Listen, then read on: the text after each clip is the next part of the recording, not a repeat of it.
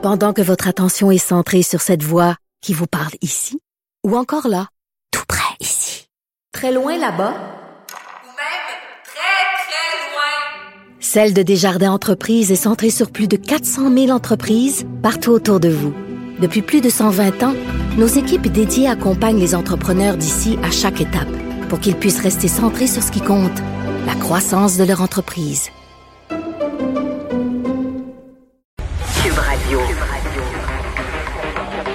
Cube Radio. Cube Radio. En direct à L C N. quatorze heures trente, c'est le moment d'aller retrouver notre collègue Geneviève Peterson dans nos studios de Cube Radio. Alors Geneviève, euh, on termine la semaine avec un sujet assez costaud, hein? Gilbert Rozon qui a décidé de poursuivre en diffamation Julie Snyder et Pénélope McQuade pour quatre cent cinquante mille dollars. Ben oui, puis en même temps...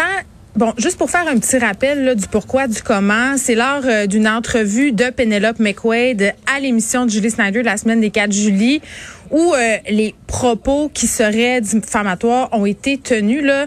Puis pour ceux qui ont vu l'entrevue là, quand même, c'est un moment assez touchant. Pénélope McQuade racontait euh, euh, ce qu'elle avait vécu avec Gilbert Rozon et Julie Snyder en a profité un peu pour parler du consentement et elle a fait cette affirmation choc. Elle a dit en parlant de ce fameux non, ce non du consentement, elle a dit moi j'ai pas mm-hmm. pu lui dire non parce qu'il m'aurait, ben en fait il m'a agressée pendant que je dormais. Et ce sont des allégations, là, quand même. Euh, c'est important de le rappeler. Et moi, quand j'ai vu ça aller, je me suis dit, eh là là. Et là là, je comprends l'idée, je comprends ce besoin ouais. d'aller sur la place publique peut-être pour rétablir euh, la vérité entre guillemets, parce qu'on sait que le procès de Gilbert Rozon pour une affaire qui a rien à voir avec celle-ci là, on parle d'un viol commis à la fin des années soixante-dix, sauf mm-hmm. bientôt, mais c'était évident pour moi qu'il allait avoir des représailles, puis qu'on allait parler de diffamation, parce que ce qu'on oublie souvent et ce qui est un petit peu euh, illogique dans notre tête euh, quand on parle de diffamation, c'est qu'on se dit toujours, oui, mais si c'est vrai, c'est pas de la diffamation.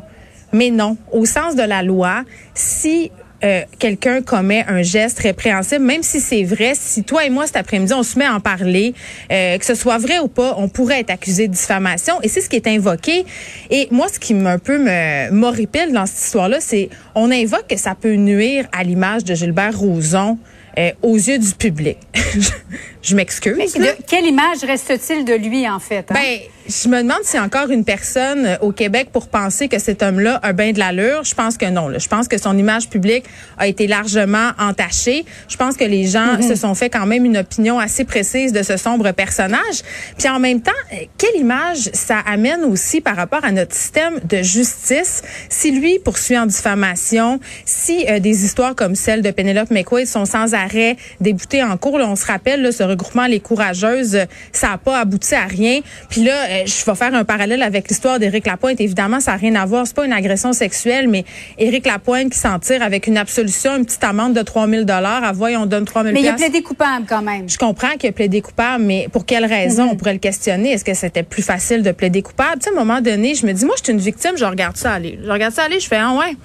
Fait que c'est vraiment tentant de porter plainte. C'est vraiment tentant de se dire, ben écoutez, moi, si je vais porter plainte, si je vais raconter tout ce que j'ai vécu encore et encore et encore, et aux policiers, et aux avocats, et à un juge, au final, ça finit toujours de la même façon. Et on reste sur cette impression quand même que les personnes qui jouissent d'un privilège social, c'est-à-dire soit parce qu'ils sont riches, soit parce qu'ils sont célèbres, ben ils bénéficient toujours d'une espèce de traitement de faveur. Et par rapport à Gilbert Rozon, j'ai envie de dire que Gilbert Rozon nie encore catégoriquement, là, un peu comme Harvey Weinstein, qui a nié jusqu'à la toute fin, là, a dit, je suis pas coupable, j'ai rien fait, visé par des accusations, euh, jusqu'à, voilà, deux semaines encore, des mmh. nouvelles accusations de viol qui se seraient produites dans un hôtel.